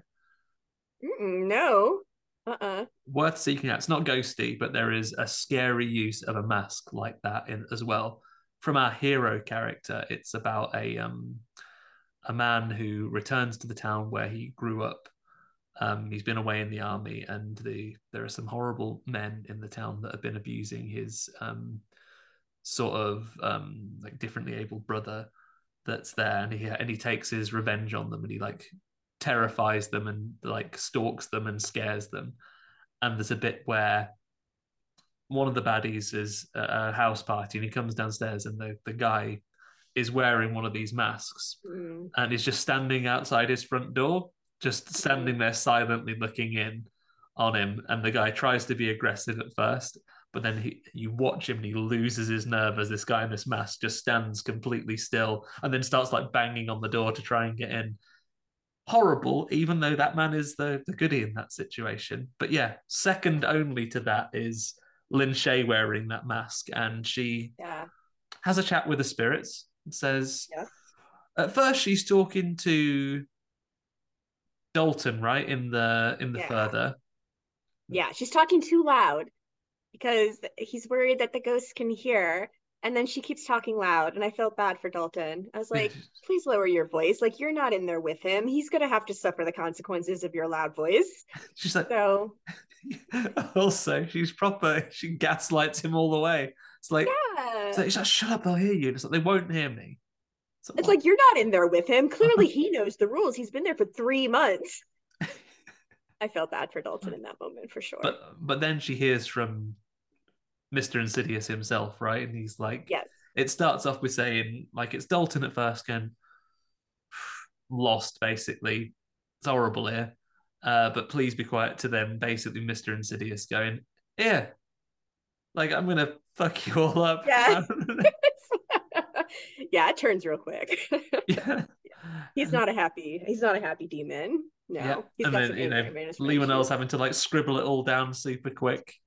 Thankfully, his messages are quite repeated. It's like, yeah, gonna fuck you up, gonna like really wreck shit. And then Yeah. um before you know it, Dalton's out of bed and he's thumping people, he's tossing people around the room. Lin Shaye is like passed out.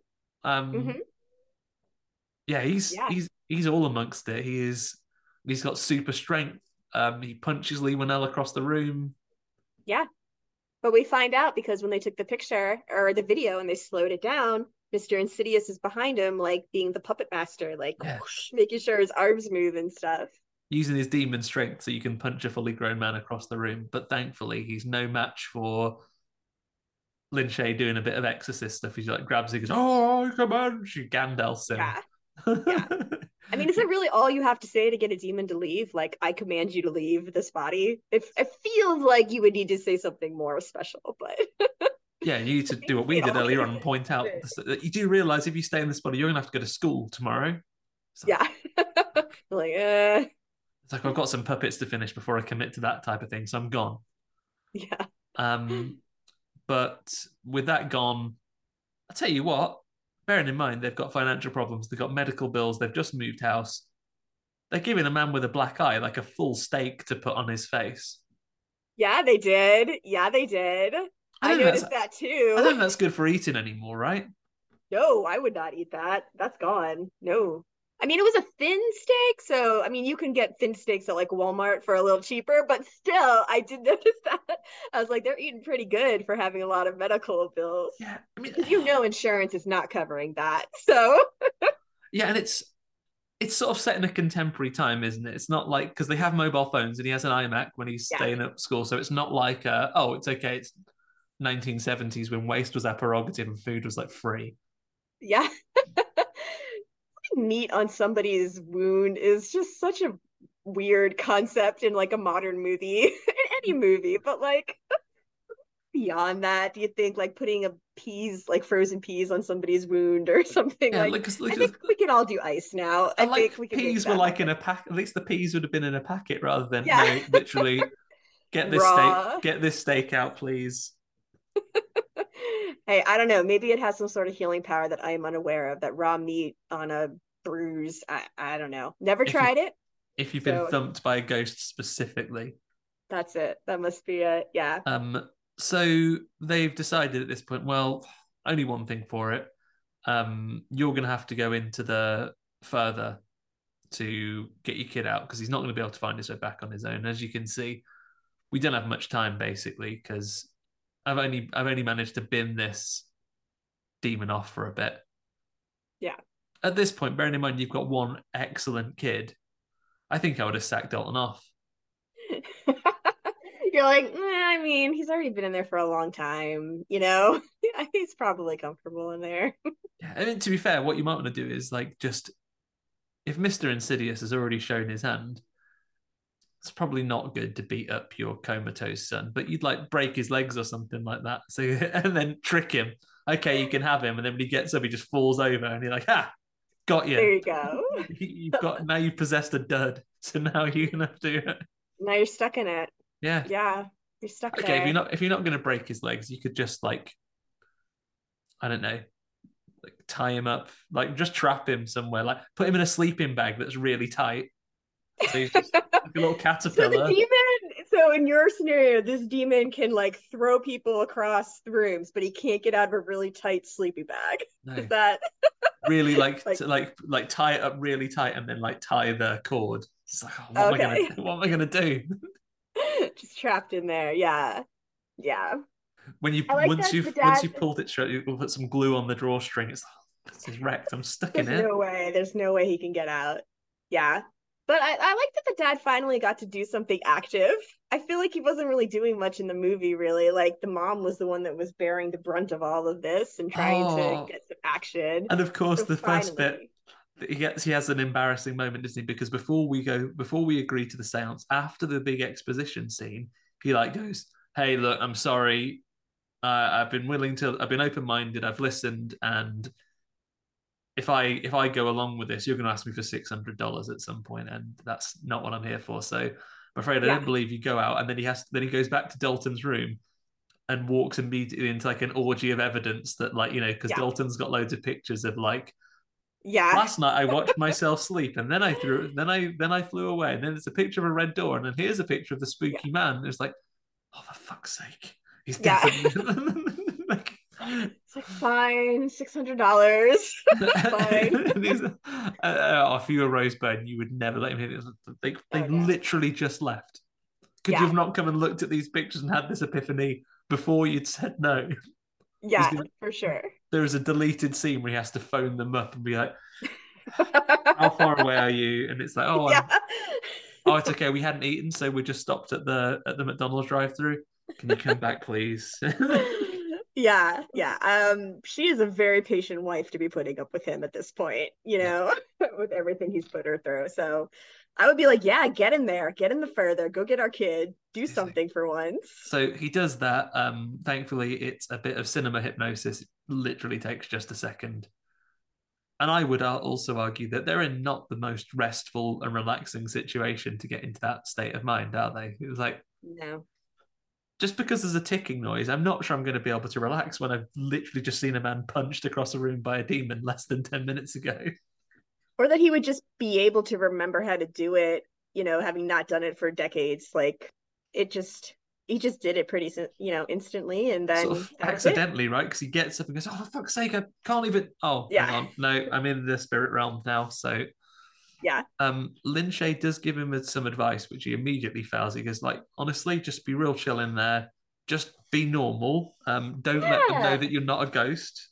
Oh my gosh, what a dum dum. And he like starts talking to people and asking people if they've seen Dalton. Like, what? Don't do that. It's obvious that you're a human and that you don't know, like, you don't belong. He's got And like he's a little. He's got like a little, like a lantern. He's just shining it around, going Oh around there, gosh. immediately sticking out like a sore thumb. Oh, yes, for sure. For sure. just walk Yeah. around eerily and silently like Yes. all those ghosts. It's not that hard. They're not like they haven't got like passwords or anything like that. They're not doing like a secret ghosty handshake Yeah. that you've got to learn. Yeah, he didn't do a good job of blending it at all. so basically just walk around creepily and silently, which is perfect for just searching for someone. Yeah. You Yeah, could have done that without much effort. Like all you have to do is not try and engage people in conversation. I know, like they're just not paying much attention to the rules. So, yeah. literally But every time up- he sees yeah. anyone, like he sees like a creepy woman float by and he's like, "Excuse me." Yeah. Like what what? Don't do that. Don't do that. Yeah, the set every time you get anyone, Like, have you seen, have seen my son? Because we're from the human. What? Shut up! Shut I up! know. Like then- they give you one rule and you've already not followed it. Um, and then he is there's there's a ghosty family that are just watching the TV. Um, they do the classic ghosty thing. There's that family's obviously been shot by another family member. They do some reenactment of the spooky Yeah. event that took them to the spirit world. Yeah. Um, but they, they don't seem to be perturbed. They're still watching their their, their stories. no, they're just, you know, stuck in that cycle, it seems like. So Yeah. they're just, you know, living their further life. Yeah, even even with the Patrick Wilson like sticking his face right in their face, like Oh my gosh, I know. Like, why are you doing that? What? I mean, yes, not very smart. Not they very smart. clearly don't know where your kid is. I know, I know. Look for the like if, if he's with anyone, he's with that big red bloke. He's really distinctive. Look for him. Yeah, right. There's really only one of them, so just try to find him. Yeah. And then he does he does catch a break though, having asked literally every ghost he's come across. Um, he goes, "Ah, red door from his pictures. Let's nip in there." Um, Dalton's in there. He's quite ineffectively chained up, chains that are very easy just to get out of. But um, Yeah. Mr. Insidious is there doing his he's doing some crafts and listening to his music. He is doing crafts, isn't he? He's like making dolls or something creepy. He's making like he's making dollies, he's making a Freddy Krueger glove. Yeah, But quite a strange. bejeweled one. It's like yeah, a golden I mean, everybody needs hobbies, so I guess he's de-stressing, just and waiting. He lives in the timeless further where you've got unlimited time for hobbies because time doesn't really function there. Yeah, yeah. so- Finally. Tell you what, the further's not so bad. Finally, get some time to your bloody self. Get some time to Yeah. think. get to time to do some sewing. He was rocking that sewing machine. He knew how to use it. He's got Yeah. his he's got his music on. He is having his best. I, I bet you look at Mister Insidious. You look on his Netflix Netflix queue, empty. He's he's done it. He's had time to watch. he's had time to watch them all. Yeah. yeah, wonder- and poor Dalton's there, just tied up, chained, very easily chained. It seemed like he got out of it very quickly once the dad was there to Yeah, open it up it's and like, let "Oh, him out. I'm all trying. Oh, before he gets in there though, um, he does fight with the leather jacket man outside Oh, the thing, and The leather jacket. He man, is- yes. absolutely copping some shit off him. He's being like tossed around, manhandled. But some advice from Lin Shaye is just, um, oh, you're stronger than them. They're actually you're because you're you're alive. You're and, human. You're Yeah. you're alive and they're dead, so they can suck shit. And so he just gives him a big it. gives him a big push. Yeah. That's all it takes. gives him a big shove, and that guy ricochets off like a pinball into oblivion. Um, Yeah. he doesn't use that power again. Like if, it, if No, that's sure all it doesn't. took, I would Yeah. have, I would have taken on that confidence and be, oh, so I'm the best here, right? Yeah, I feel like he definitely could have fought the demon and won. I would have not, I would have rocked into that. Oh, I don't know if you've heard this actually. Reliable, reliably informed that I'm stronger than you here because I'm alive and you're dead. So taking my kid. Yeah, exactly. Like I feel like that's where it should have gone, but I guess that would have ended the movie a little too soon. yeah. He couldn't. He only had a certain amount of self belief, and he wasn't going to do that. So that's right. while he was unlocking, uh, while he's unlocking Dalton, Dalton's like, oh, uh, "Hate to break this to you, Dad, but um, I'm afraid Mister Insidious has spotted us." And Mister Insidious is just like watching back down from his balcony, and is like, he's kind of like to describe Mister Insidious's house. It's kind of like a the olden days like factory where like and he's like in the foreman's office Yeah, yeah. And he is like pressed up against that glass with his hand up, like he is full on being creepy about watching them. Yeah. Yeah. he hasn't like you know set off an alarm or anything but he's just, hang on a minute yeah. you're not, you're not from round here are you and he's um he, he gets amongst it and they have to they have to just run. Um but despite the further not appearing as that much of a complicated place and unfortunately they are slightly lost there as they try in to find their way try to find their way back. Um meanwhile back at home everyone's there. Rose Byrne is up there saying hey follow my follow my voices should have really established how to get back as a That's plan really earlier. got- yeah, like if you were in a bunch of darkness, right, and you just hear a sound, I don't think I could pinpoint where that sound would be coming from. i'm not you an owl you're like you're very disoriented. like where how would I know if it's right or left or whatever, you know? But Yeah. somehow he manages, so good for but him. all the ghosts are amongst it at this point. They're like, obviously, his poor performance at showing that they're not from the Yeah. father. Shocking that they've hmm. realized he's human. If you're going to talk to them at all, you should have been, oh, another day in the further, eh? The same sort of time as everyone. Oh, but of course, time doesn't exist here, you know how it is. Yeah, he's doing a terrible job of blending in. Yeah, so he's, Yeah. he's really poorly done it. So now all the ghosts are after them. Um, they're kind of getting back to the house, back in the real world. The team splits up. They send the grandma and um, Leigh Whannell go to look at the look at Dalton, and there's people That's trying. right, There's yeah. ghosties trying to get into the room. Meanwhile, the other assistant and Lin Shaye are having to shine the light. They shine lights on them to, I guess, highlight them so they can find their way back quickly. Is that what it's I, okay. I mean, I'll accept that. I didn't know why we were shining light on him because I thought the voice was what was going to be keeping him to go back to. just haven't thought it through. They just like try anything, shine a light on him. Um, That's fine. It worked. And all the ghosts are trying to get in there now. They're all throwing they're throwing things all over the place. Um, Patrick uh, Wilson now fine meets his old mate just as he's almost getting back. They get Oh my gosh, split it from. Dalton. Things a lot of things are going on, and then the last thing you want is that bloody ghost that was trying to get his body earlier. Then she turns up. And he stops to have a chit chat. Like, this is not the time to be reliving childhood drama. You got to get back into your body. Like, what are you doing? And it's her, and it's like, stops. it's like, oh, I know you. Fuck you, actually. I hate you. You're the worst. It's like, we can do this a different time. We don't have to do this right now. I mean, You'd pretend not to know her. I think that's Yeah, the I mean- ultimate diss. You'd be like, oh, sorry, I met you. I met you before. She'd be like, I haunted you quite severely, actually. And be like, no, feels like that's something I'd remember. yeah. Yeah. Um, yeah, but he has to have his moment of confronting his past and saying he's not afraid. yeah, it's like boo. I'm not. I yeah, it's like boo. I'm not afraid anymore. Um, and then it all comes to oh, and Mister Insidious is like probably the one moment of the film that I felt I felt the CGI kind of slipped for me a bit here when the Mister Insidious is like stomping down the wall and leaving like like footprints in the wall now Yeah. as he's punching his way through. That's the one that's dated a little bit. Everything else holds up reasonably well. Yeah. Um, because most of it's just practical effects, people in spooky makeup and in like, but when when you actually have to have a figure walking across a wall, then it's a little bit Resident Evil. yeah, it was a little bit. Yeah. But we do okay. We've done okay to this point, and before you know it, Dalton is awake. Everything is settled. Um,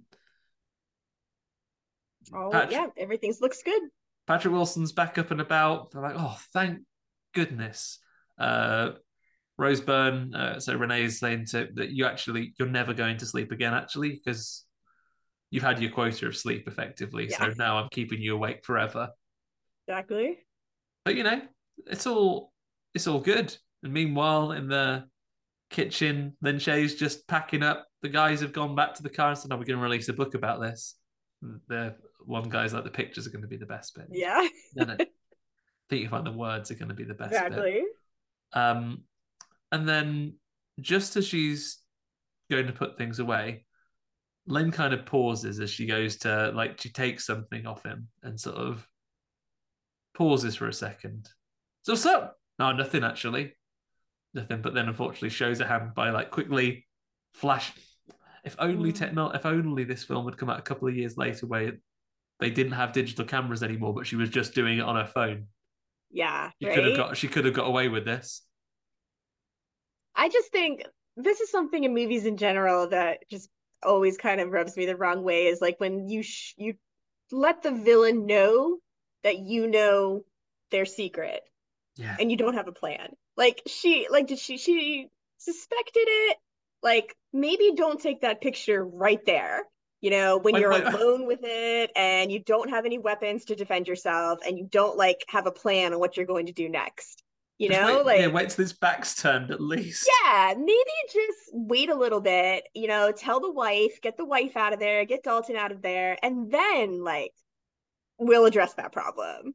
Or, or at least flash a pack picture of him when you've got like I don't know, like a hammer or something. Yeah, like exactly. Like she's just had no no plan, nothing to defend herself with, and she knew that it was a ghost. So it's like, well, I mean, why would you show your hand to the villain without some sort of backup to help you out? commitment though, because the, the villain does come at it from an angle that she's angry.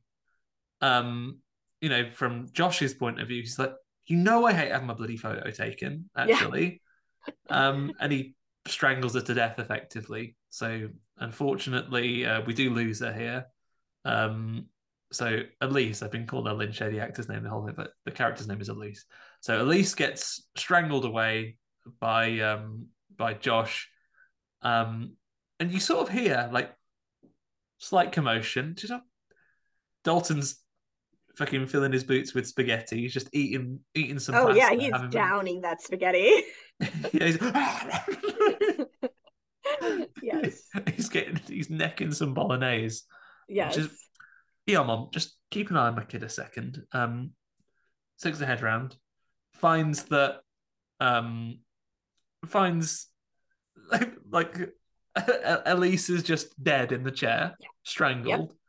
Um, and her husband says, "Oh, I'm I'm here actually." He offers no explanation as to why this woman's dead, um, but she looks at the camera and we we see as the film ends that um, well we see back what what happened with um, with Elise. She sees that we saw he had a ghostly hand, and then we see the picture, which is horrible, horrible ghost woman. She's only gone and nicked his body. Yep. That's so right. Now, so now he's stuck in the further. Yeah. yeah. Sorry, Nico. What I did there was I've with the film we chose, and I've cursed you to having a, an immediate cliffhanger. And well, I'm guessing that somehow she survives since I mean her name pops up, the Byrne pops up. I, I imagine. I think I've seen her name on casts in further Insidious. So somehow I think something. I, I don't know how she can reconcile that, but she's alive. She's just like. just... yeah. Yeah, Elise is in yeah. part two, unless there's unless it's flashback heavy. I think I've seen Insidious two, but I don't remember what happens. I'm gonna have to go and watch it. I can only imagine that what happens now is that they have to bloody get the horrible old woman out of him. Yeah, I mean that makes sense. So, and I guess since we know he's in the one that's coming out, I guess they do a good job. Yeah, that would be my prediction. You'll never guess what the big thing for Insidious Chapter Two. Oh no! what? Oh, I mean, does the brother? Does the middle brother gets his day? the, the, bro- the middle, the middle brother is in it. Foster Lambert, aka Andrew Astor, he is in the second one. Yay! I'm gonna see which one. Hang on. He's gonna get his moment to shine. He's also in Insidious: The Red Door 2023. So, oh. so the brother is in it. Yes. That's good. I'm glad that he's getting back. I don't want anything scary to happen to him. I just want it to be about him continuing to have a fairly normal life. Yes, for sure. That would be amazing. yeah, he's there. He's he's amongst it. He's not in, not been very much though, unfortunately. Andrew Astor of um, you know, the normal brother from this film, apart from Insidious uh, one, two, and uh, the new one, The Red Door you can also see him. I mean, if you ever want to get on your Letterboxd to complete an actor's um, filmography, he's only in seven films. Um, he's also in The Hangover. Uh, he's in Weird, the Weird Al Yankovic story. Oh. Um, the seven year, the seven year Hitch. Okay. And finally, Santa Buddies. Oh, okay. All right. Well, I mean, the buddies in question appear to be Labradors, so that looks like a delight. That's the kind of that that's the kind of adventures that that Foster deserves. Yes. Just a nice time with some dogs at Christmas. Oh my gosh, I agree. Wow. Right. Well, that's good to know. Before we rate the movie, um, it's time for a famous section of the of the show nice bit of the name game, whereby, um, if you've not listened before, Nico, we take um, the synopsis of a film that sounds ever so similar to to Insidious, and um, you know the the film will be ever so subtly different to the plot of Insidious, and the title, conveniently, would ha- as it would happen, will rhyme with it. With will rhyme with Insidious as well. Uh, Okay. We've said this to a couple of guests in the past before. It is a fictional film. I've not been so gifted that you know this also is a real film that exists. None of these films exist, as far as I'm aware. But the title will sound a little bit like Insidious. So, are you ready for a little game? I'm ready. Right, here we go. So, um, okay, the main synopsis of Insidious that I'm going to riff on is a family discovers that dark spirits have invaded their home after their son inexplicably falls into an endless sleep. So, in this film, a family um, discover that um, really sort of judgmental spirits about people's opinion about people's appearance have moved into their home when they begin to have experiences where these ghosts just really slag off the lower jaw of of the family members. They're really getting at them, saying that their lower jaws in particular are really unattractive. Okay. yeah. Um yep. It is uh it's um insidious uh um ingenious. Very good. Uh, it was a two-word answer I went for. The answer I was looking for in this case was chin hideous. Ah, there we go. That's what those ghosts have been up to. Um, Nice. Um, okay, so a family um, discover that sinister spirits are uh, haunting their house. Um, the only way to find themselves to rid themselves of them is by offering a a clear drinkable spirit to the protagonist of 80 Days Around the World. Oh dear. Um in oh you said uh in So they offer they offer they offer the drink a clear like a clear spirit to drink. It, it doesn't care it doesn't care for whiskey or or even a vodka. It's like uh likes botanicals though in its drinks. Sure. Um in in in Gin James Oh, Tia. it- it's gin, yeah. So and then depends how much Jules Verne you read, I imagine. So Oh, okay. um, I so the way they free themselves from the ghosts here is by going gin Phileas. Is, is there we go. Okay. I'm rocking at this. I'm just nailing it. okay, I have one more. I like. I will got own the fact that I've that Insidious is a hard one to rhyme. So, you know, if you if you came along to you know a real a real basic film like.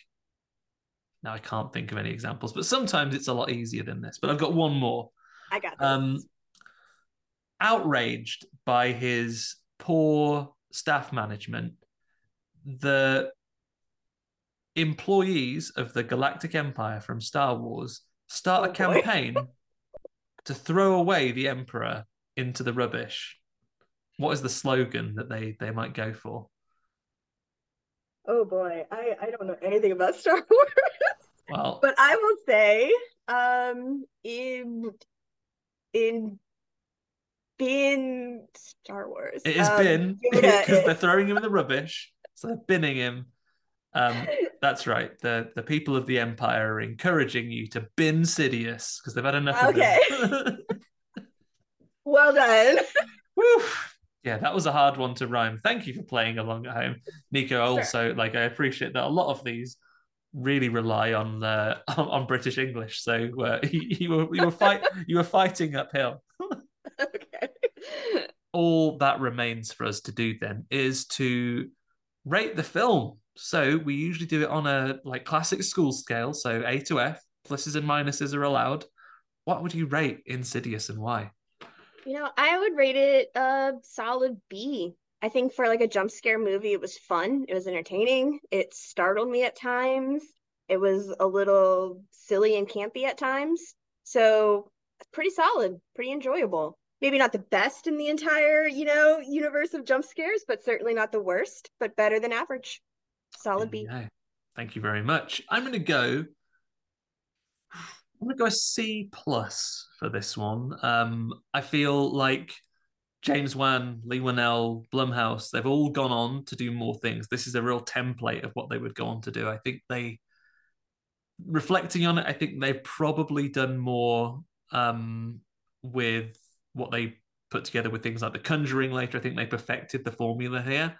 Um, and it does maybe lean a little heavily on the the jump scares here, but it's not to say there aren't things to enjoy. I think there's some good imagery, um, and having seen this, I do now need to go on and watch the the follow up to it. How long will I stick with the series for? We'll find out, but I'm at least in for another one. And I think now knowing that it's going back to this original tree, uh, the original story in this new one, and also wanting to know what Foster's been getting up to, I'm going to be yeah back to see the latest as well. But yeah, lots to in, lots to enjoy in this one. I think it's been outdone, but it's not without its merits. Sure, I agree. Cool. So in that case, before I get into the other closing statements that we'll make at the end of any other episode, um, remind us, Nico, where can people find you online should they wish to? I am on all social media TikTok, Twitter, Instagram, YouTube, and Substack at Nico Bell Fiction, all at Nico Bell Fiction. Amazing. And reminders of the launch date of the book one more time. So, my novella Open House is going to be out June 15th. June 15th. Get amongst it, guys.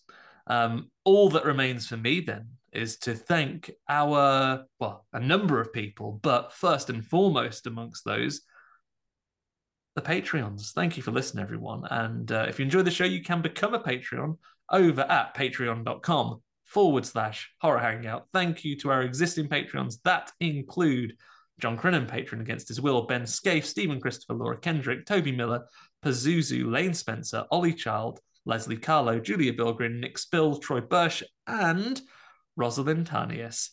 Thank you for Taj Easton for our theme music. Thanks to ACAST for hosting the show. Please consider giving us a rating and review. Uh, head over to Facebook group, the Horror Hangout Board of Advisors. You can find us on Twitter, Instagram, Facebook, TikTok, all of those places by just doing a search for Horror Hangout Podcast. You will find us there. You can join us again next week where we're going to be talking a double bill. We're going to do, once again, the original and remake, this time of Prom Night, a slasher classic, uh, alongside guest Danny Thomas. Ben will be back next week. I may or may not be here next week. I am off working in Miami, party in the city where the heat is on. So if we can work out time zones, we'll all be there. But if not, Ben and Danny will be taking care of you. Thank you very much once again, Nico. Thank you. And bye for now, everybody. Bye.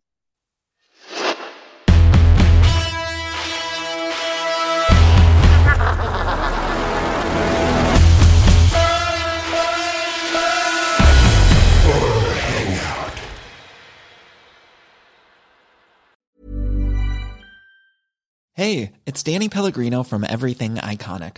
Ready to upgrade your style game without blowing your budget? Check out Quince. They've got all the good stuff shirts and polos, activewear, and fine leather goods, all at 50 to 80% less than other high end brands.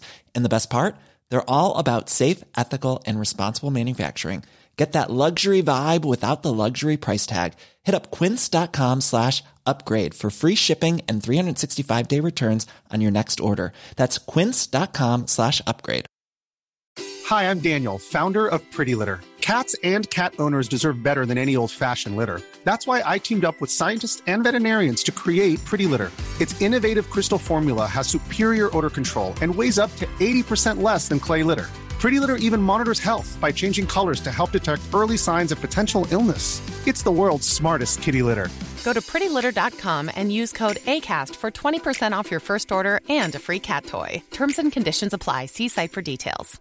Planning for your next trip? Elevate your travel style with Quince. Quince has all the jet setting essentials you'll want for your next getaway, like European linen, premium luggage options, buttery soft Italian leather bags, and so much more and is all priced at 50 to 80% less than similar brands. Plus, Quince only works with factories that use safe and ethical manufacturing practices.